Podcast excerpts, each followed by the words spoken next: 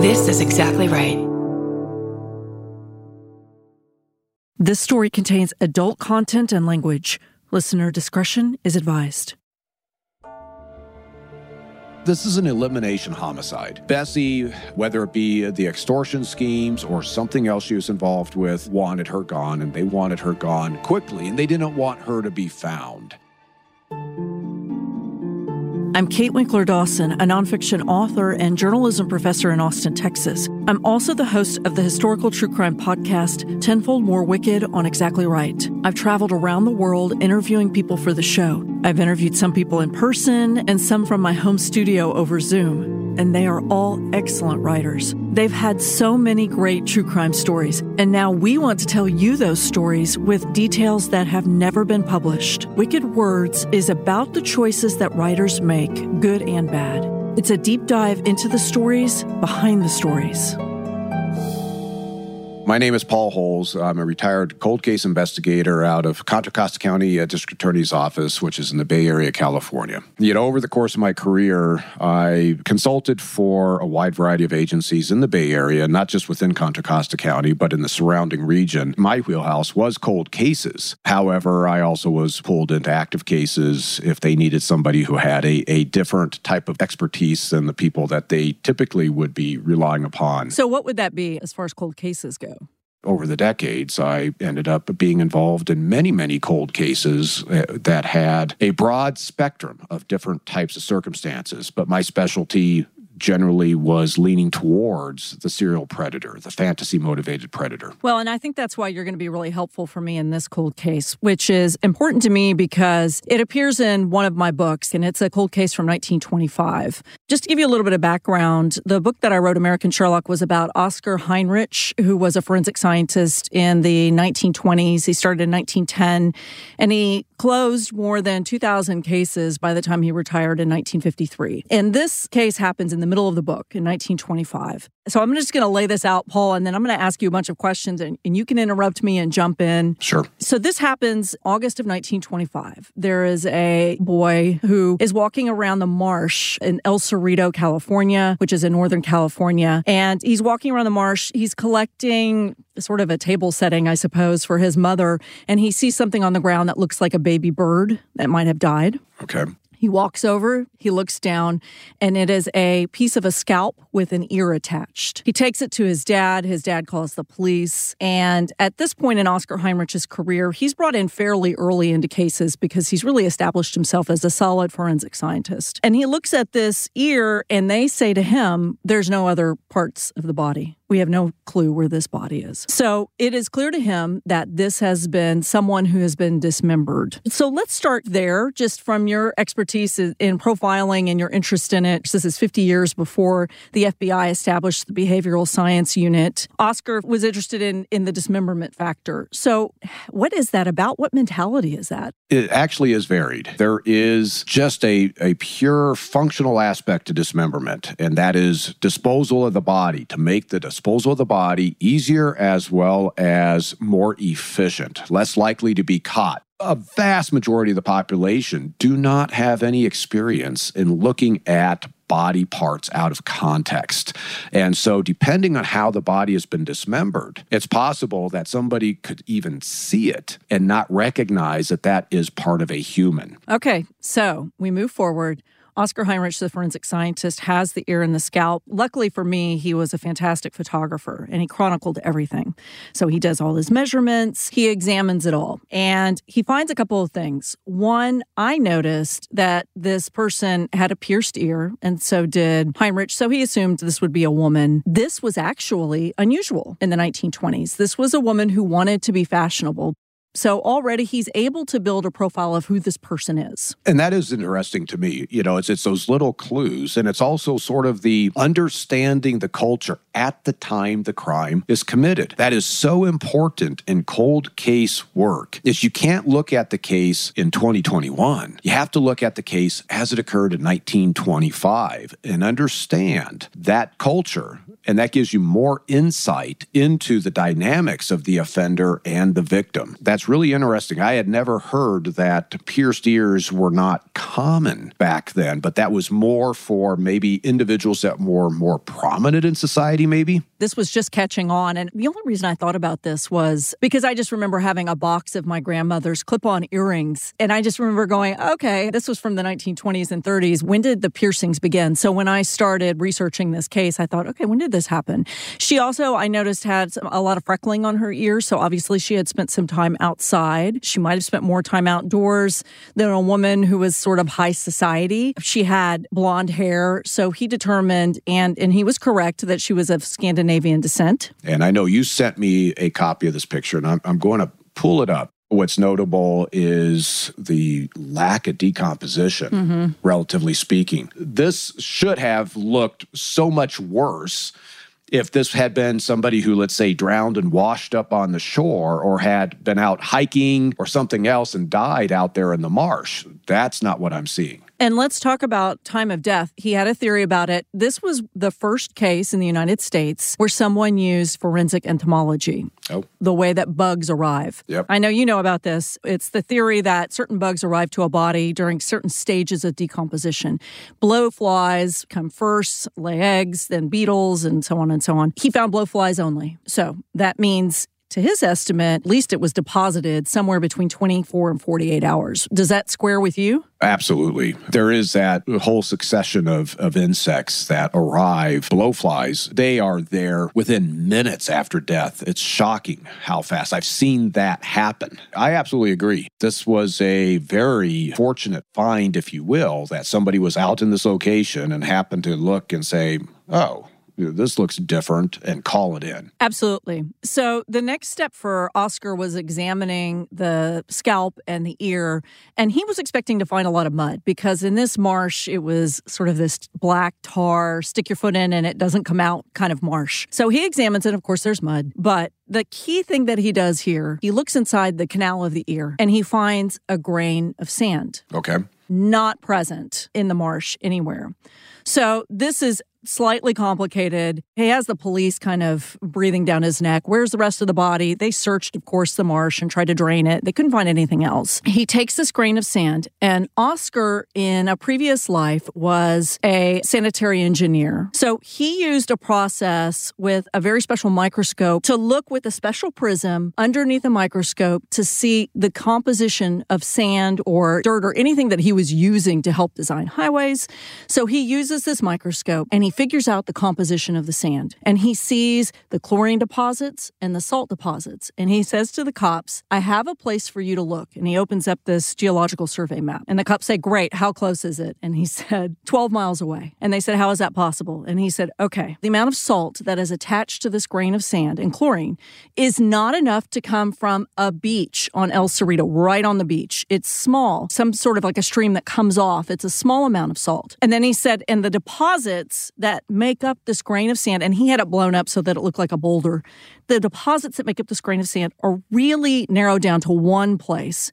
It's called Bay Farm Island, and it's 12 miles away from here. And he circled essentially a one or two mile space. Of course, the cops said, You're crazy. And they sent a whole team out anyway. And guess what they found? Bags of body parts from this woman. This is forensic geology, and it was the first in the nation, yet again, of something that he used to figure out where the body was. For many, many years in my office, I had a, a geological soil survey map from the 1930s of my jurisdiction, Contra Costa County, hung up. And uh, it actually came into play because I had a body that had mud on it that was not from the location where the body was found, and ended up having a soil expert help pinpoint where this mud could be from. And unfortunately, it was too ubiquitous in order to narrow down a region, you know, like in this case.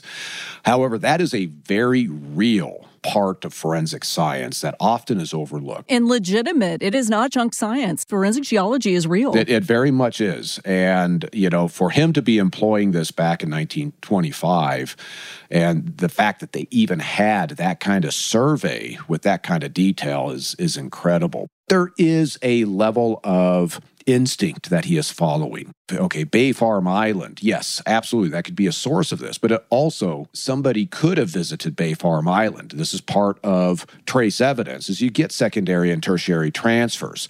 So you could also make a statement along the lines this body part had been in a vehicle in which somebody had visited that location. So, this is someone who seems to be comfortable in sort of some remote areas, the Tule Marshes, and this was under Bay Farm Island Bridge, which I'm not sure even exists anymore. I don't know. Here's what we have we have multiple bags of pretty decomposed body parts, which is surprising because, as you pointed out, the scalp and the ear were not greatly decomposed. So he typed it with the blowflies and said 24 to 48 hours. What they found were bags of decomposed body parts that seemed much older. What Oscar discovered, and this is going to be really important in your profiling here of this case, is that someone used lime.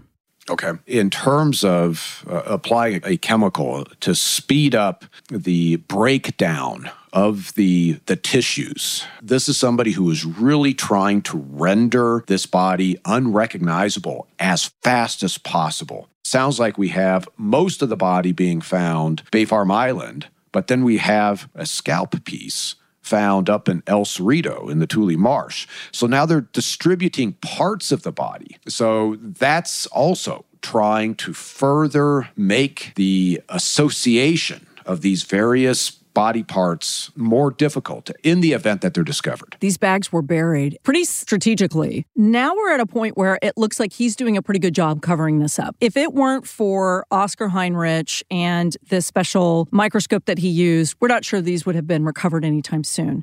Let's talk about what happens in the 70s with the FBI's behavioral science unit. And they come up with two terms that I think are really interesting that I think we could use here disorganized versus organized killer. Yes. I'm not the expert here, but this falls under the organized killer. Is that right? Absolutely. With the way the FBI use those terms, and, and my understanding is, is the current profilers have, have moved away from categorizing offenders in those types of discrete categories. But for me, as an investigator who is just trying to understand the offender, the organized and disorganized categories are extremely invaluable. And to compare and contrast, your disorganized offender is the offender that generally is on the spectrum of having possibly a psychosis or a mental illness. They're not thinking about preserving their own freedom to try to get away with the crime. They act impulsively, they commit the crime. That spontaneous aspect leads to them leaving a lot of evidence. Witnesses see them coming and going. They're leaving their DNA, they're leaving their latents. There is no planning. Whereas your more organized offender, if you're dealing with a very sophisticated and intelligent offender, they plan their crimes. And it's not just who is going to be my victim and how am I going to get to that person after I do what I want to do? How am I going to get away with the crime? And so in this case, we are now seeing that there is this level of dismemberment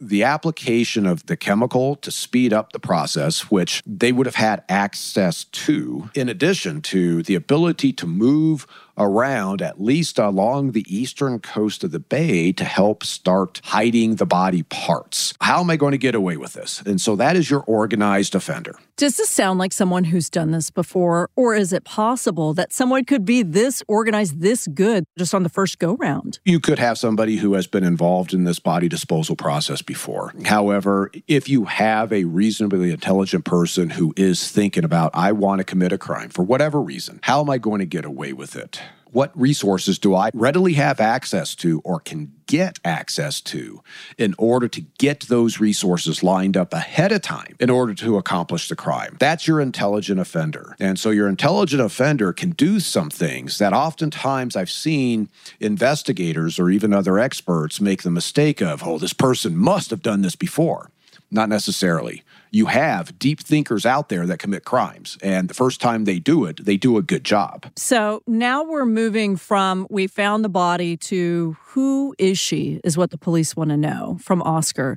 So let's identify her. What happened over the couple of days where they were really trying to figure this out is, of course, there was publicity. This was a high profile case at the time in 1925. And there were people who were bringing up missing women. Oscar had profiled her based on how you would typically figure out how old someone was based on her height. And he was also able to find a crown from her skull. So they were checking with local dentists.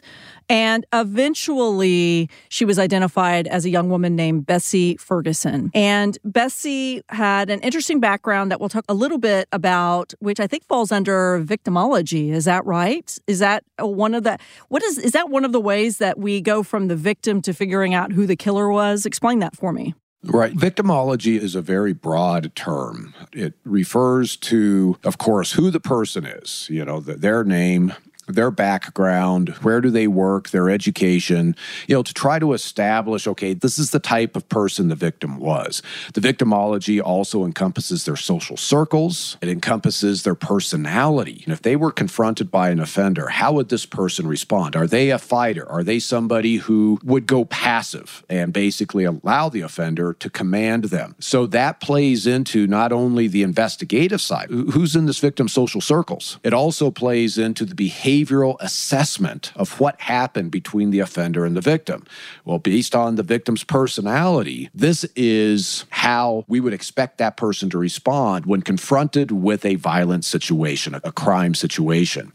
And then, of course, there's risk assessment in terms of is this victim somebody who is partaking in certain aspects that is elevating their likelihood of becoming the victim of a crime? Is this a, a person that is going out on the street corner in the middle of the night and buying drugs? They're more likely to be shot by a drug dealer it elevates their risk than somebody who never does that. So, understanding victimology is huge. Victimology plays a very important role in this case. I agree with you. So, Heinrich calls in her parents, Bessie Ferguson's parents, and I have all of his notes where he details her life she came from a family of four young women, and her parents were married. They seemed to have a pretty nice life together. They were very tight knit. Bessie was a nurse. She became a private nurse. She worked for hospitals also. She had been recently unemployed, but she did a lot of odd jobs. What we find out about Bessie Ferguson is that she had dated a few men, and in order to make some money, she had, according to her parents and according to notes that they found in her apartment, convinced some of these men that she was pregnant with their children and she needed money for child support.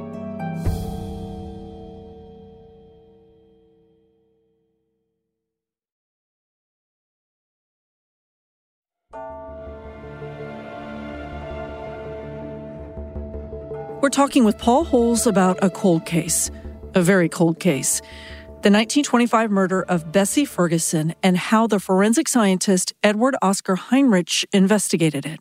We've just discovered that Bessie was extorting men for child support payments for kids that didn't exist there was no evidence that she was pregnant. And we'll talk about a little bit because a botched abortion was one of the theories that Oscar pretty quickly dismissed, and I'll tell you why. There is a list of suspects with various backgrounds. Suspect number one is a man named Gordon Rowe, who was a businessman. He owned a hunting cabin. Had you read anything about Gordon Rowe? He was really one of the biggest suspects besides the sheriff that you mentioned. I had not. My understanding is is that, you know, she had dated multiple prominent individuals within the Oakland Society. Oakland, of course, being right there in, in the Bay Area, just south of El Cerrito. So that, of course, was significant. And then the one potential suspect, the sheriff. So the first one on the list, who I mentioned, Gordon Rowe, was a businessman who she had worked with. They had been having an affair. Notes found in her apartment indicated that he thought she needed to raise the baby. He would help. But there were other notes that were a little more acerbic from different men who only signed with initials smartly, threatening her about keeping the baby. These are not babies who existed. So this becomes very complicated for Oscar trying to find information from her parents without offending them. Police probably are a little more comfortable with asking pointed questions of victims' families now, but you can imagine in the 20s this would have been touchy. Have you had to handle the victim who was not quote unquote innocent victim that we come to expect in the media? Notably, as an example, with Golden State Killer, as I was marching down on suspects, I often track down ex wives or ex girlfriends These were women who were dating my suspects back in the 1970s. And so today they're 60, 70 years old. And now I'm, I'm talking to them about their ex. Part of that investigation, just due to the circumstances of what the Golden State Killer was doing during the commission of his crimes, is I would need to know details about their sexual history with that man. Oof. And so that is a skill that I developed, you know, in terms of being able to talk to women and get them comfortable comfortable enough with me to where now they are relaying very intimate details about their physical encounters with the suspects that I was looking at. That's something that I have personally experienced, and it, it can be very hard to do depending on the person. And, you know, some of these individuals I was talking to are, are much more forthcoming, and then others are more of the prim and proper type, like what I would expect the family of Bessie Ferguson would have been back in 1925. Yeah, I think it was a very uncomfortable conversation for both Oscar and for the family. Oscar was interesting because for a person who was in the field, a forensic scientist who was in the field with all of these cops, he was pretty fussy. Mm-hmm. He believed in 1925 that women should still be wearing corsets and be chaperoned. And so I was surprised when he empathized so much with Bessie Ferguson that he really sort of took up the torch for her. At this point, he understands her background. He understands that she was potentially extorting men for money,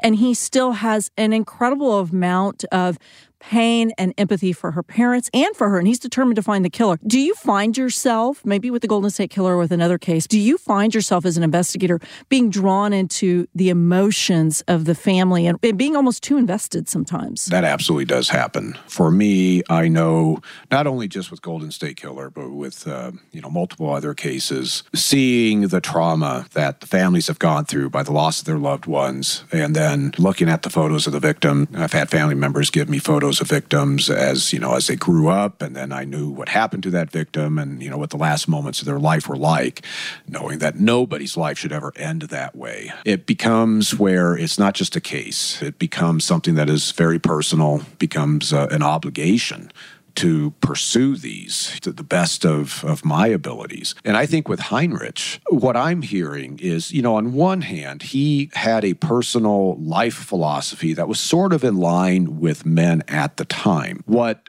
I can respect, though, is he didn't do the victim blaming. He basically recognized that no matter what Bessie was doing, nobody should have ever ended up like this. And whoever did this to her, even if they were potentially going to be extorted by her, that is not justification for how her life was ended. And one thing that he felt that was important for people to know, at least according to his notes in the memo that he sent the district attorney, was that she had an older brother at one point who had a stroke before he passed away. She took care of him. She was a nurse. She was a very caring person. She had just been caught up with some things. So back to Gordon Rowe. He is a hunter besides being a businessman, and there is a hunting cabin, which of course sends off all kinds of alarms with the police. So Oscar goes out to the hunting cabin and he says it smells like death. He looks at the blood, he looks at knives that were potentially there. He concludes that this is not the crime scene. This is not where a human body would have been dismembered.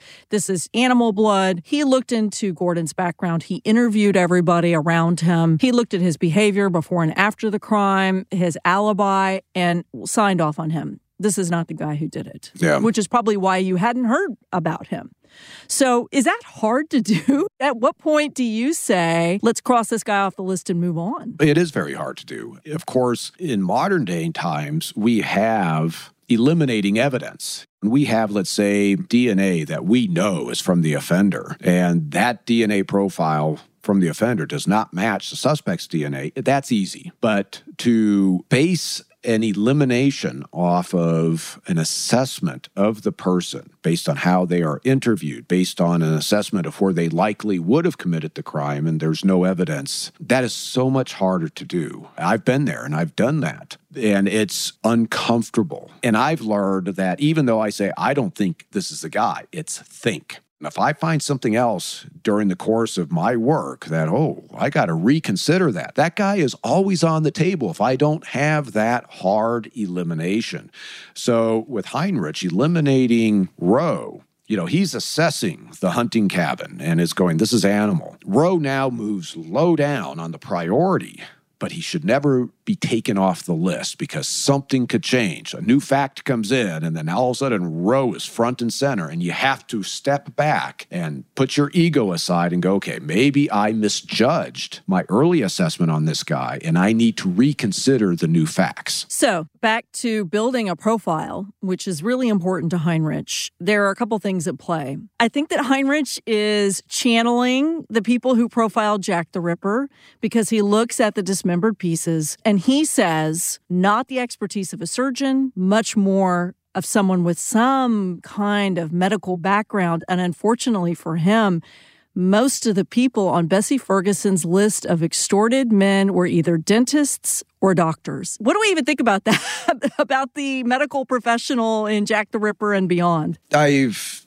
kind of gone on a rant a little bit about people assessing dismembered remains and forming an opinions that it's showing the skill of a surgeon. Only a surgeon or somebody trained in the medical field could have done this. Even just within this case, you know, we have Rowe a hunter. Here's somebody who is dressing down large animals. This is something that people with that type of skill set are readily going to be able to very efficiently dismember a human body. If you're sawing somebody's head off and you run into the vertebrae, the knife is not going to go through that vertebrae very easily. However, all of a sudden you find the intervertebral space where the disc is. Now the knife is able to channel its way through. Pops right off. Doesn't mean you have any anatomical knowledge. You just found right. the easy way to do it. What I look at is was this somebody somebody who manually utilizing a sharp edged instrument such as a scalpel or a knife cut the body apart or was there different tools being used? Are they using manual saws or manual tools versus powered tools? So that's really how I start breaking down, assessing how the body was dismembered. That makes sense. When we move on to the next suspect, who is the one you mentioned, who is Sheriff Frank Barnett. So, Heinrich thought very little of him. Barnett is someone who apparently Bessie Ferguson was having an affair with, someone who believed that she was pregnant with his child. On the morning that she disappeared, the last time her family saw her, she met her mother on the corner in Oakland, and she was dressed very nicely. Her mother had no idea where the money came from. I think she had a ring that her mother had never seen. There was a, a, whole slew of evidence that made her mother nervous. She said that she had to go to the doctor. She was going to meet the sheriff, is what Heinrich said, the mother said. In theory, either a doctor or the sheriff were the last to see her alive. He interviewed Barnett and he concluded that Frank Barnett was too dumb to pull this off and not skilled enough to even have a partner who could pull this off. He would.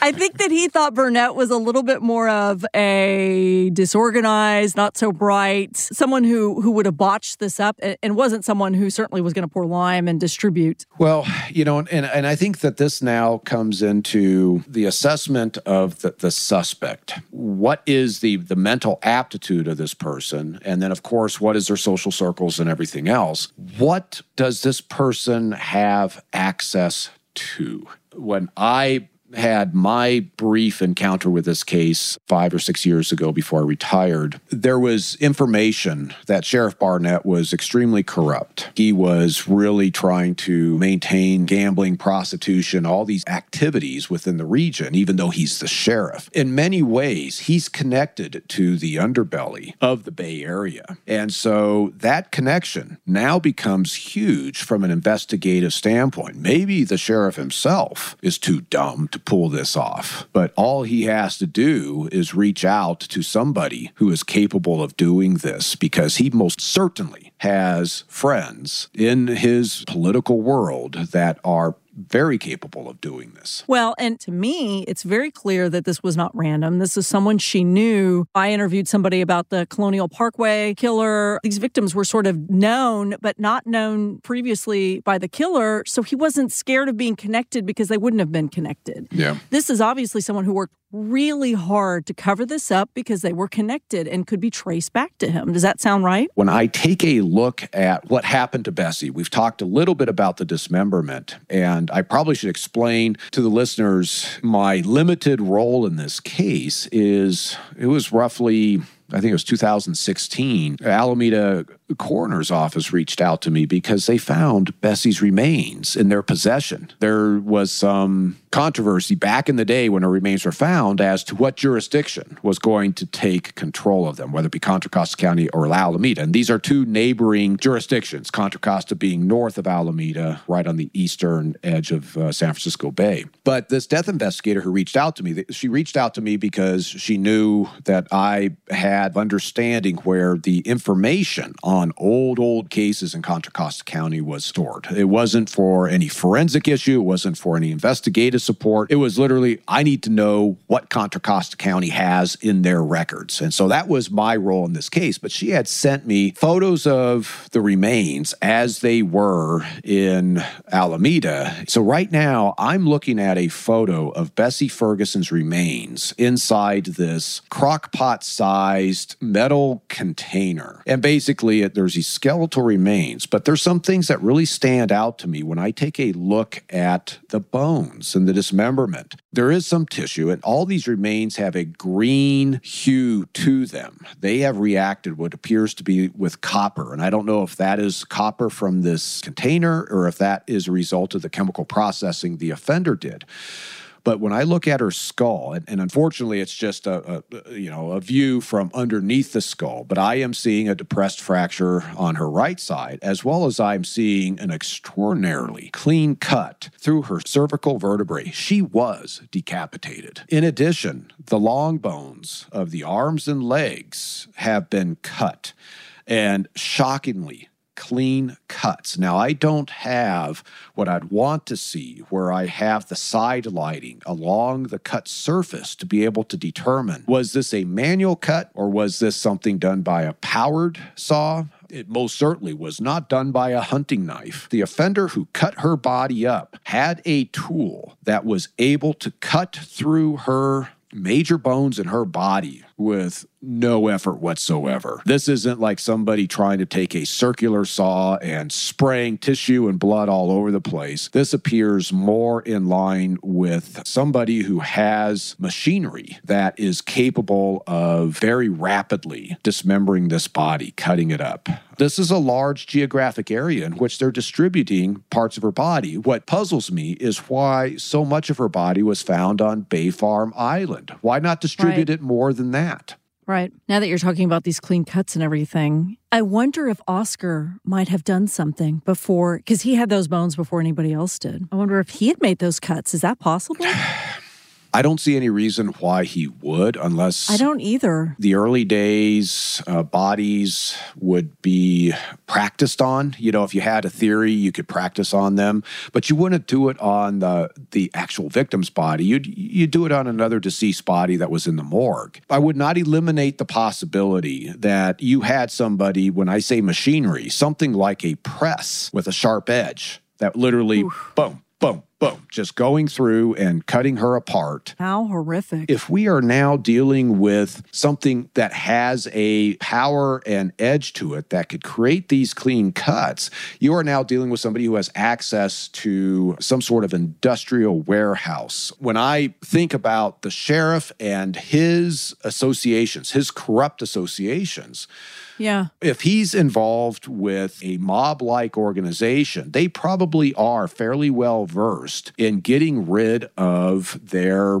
enemies. And this may be a process that they routinely employed. And so they had the resources in order to do it. And Bessie stepped into the wrong group of people, whether it was extortion plot on the sheriff because, you know, she's claiming he, you know, he fathered her child. Right. She pissed somebody else off. That is one possibility. The sheriff had resources. He had other people that likely would be able to do what I am seeing done to Bessie. Two interesting things. One, if you look at Heinrich's notes and who he sends his memo to the district attorney at the time in California was Earl Warren, who later became the governor of California, and then, of course, a U.S. Supreme Court Chief Justice. So I was startled when I saw this letter to Earl Warren. I was thinking, is that the same? Yes, yes. it is the same. Yes.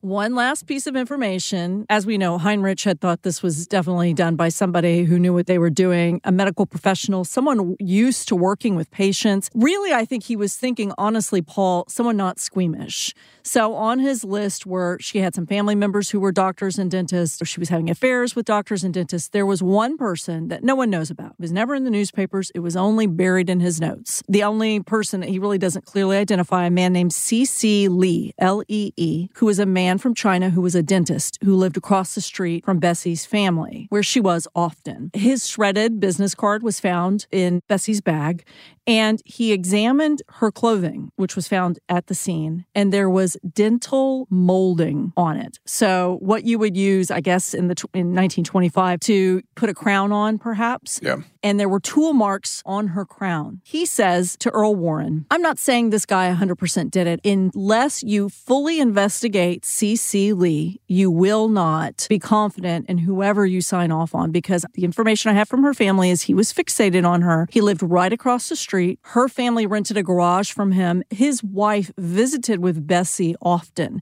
So this was at the top of his list. He could never prove it, but this seemed a likely suspect. What do you think about that? That is interesting. And, and now this is where we move away from this is solely an elimination homicide to where if you have somebody who is stalking, Bessie. He lives nearby, the silence of the lambs. You covet what you see, right? Is this that type of homicide? And what we don't know with the condition of Bessie's body is what was done to her prior to the dismemberment. All sorts of things could have been done to her. This could have been a sexually motivated homicide. We have no idea. By the time her body was found, any of that type of interaction was long gone. I would not eliminate that as a possibility. You know, I think if we're wrapping this up, my instinct is probably your instinct, which is the person who last saw her, besides a doctor, right? So there was a little bit of suspicion that maybe this was a botched abortion and the doctor freaked out and, and covered he it. He really freaked out. yeah, really freaked out. In her apartment, he found sanitary napkins. It doesn't seem like she was really pregnant yeah. by any means at the time. So he crossed that off pretty quickly. She has told her mother she's going to see this sheriff. Mm-hmm.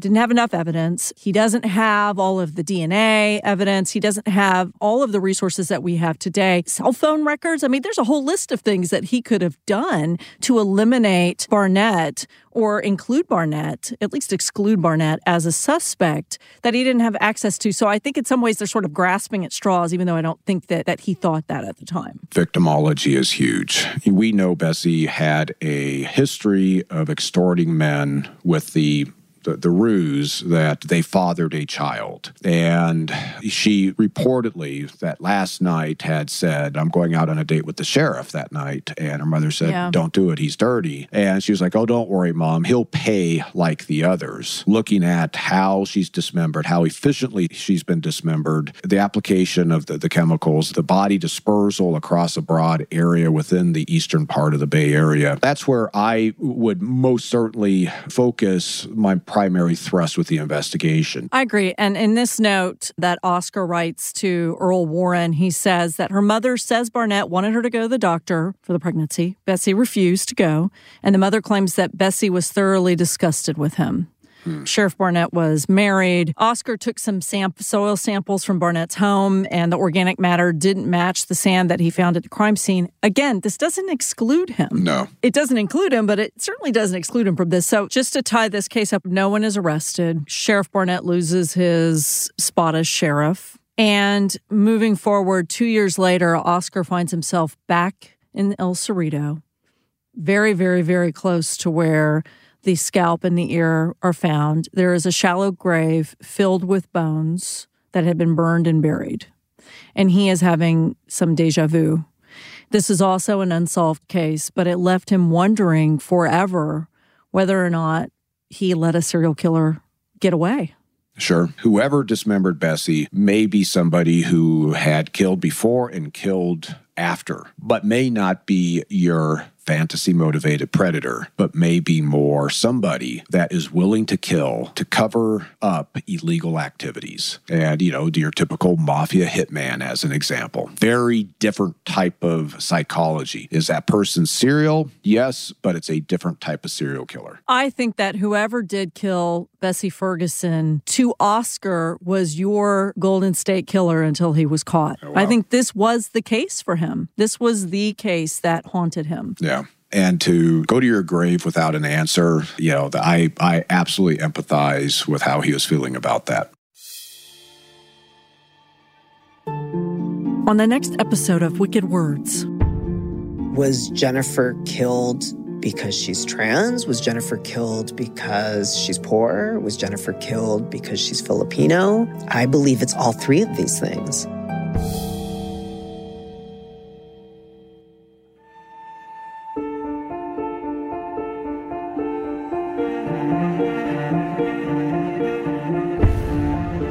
Love historical true crime, please check out my books, American Sherlock and Death in the Air. This has been an Exactly Right, Tenfold More Media production. Alexis Amorosi is our producer. Andrew Eapen is our sound designer. Ella Middleton is a researcher for us. Curtis Heath does the composition. Nick Toga did the artwork. And Ilsa Brink designed the website. The executive producers are Georgia Hardstark, Karen Kilgariff, and Danielle Kramer. Follow Wicked Words on Instagram and Facebook at Tenfold More Wicked and on Twitter at Tenfold More. If you are an advertiser interested in advertising on our show, go to midroll.com slash ads. And if you know of a historical true crime story that could use some attention from the crew at Tenfold More Wicked, email us at info at tenfoldmorewicked.com. Listen, subscribe, and leave us a review on Apple Podcasts, Stitcher, or wherever you get your podcasts.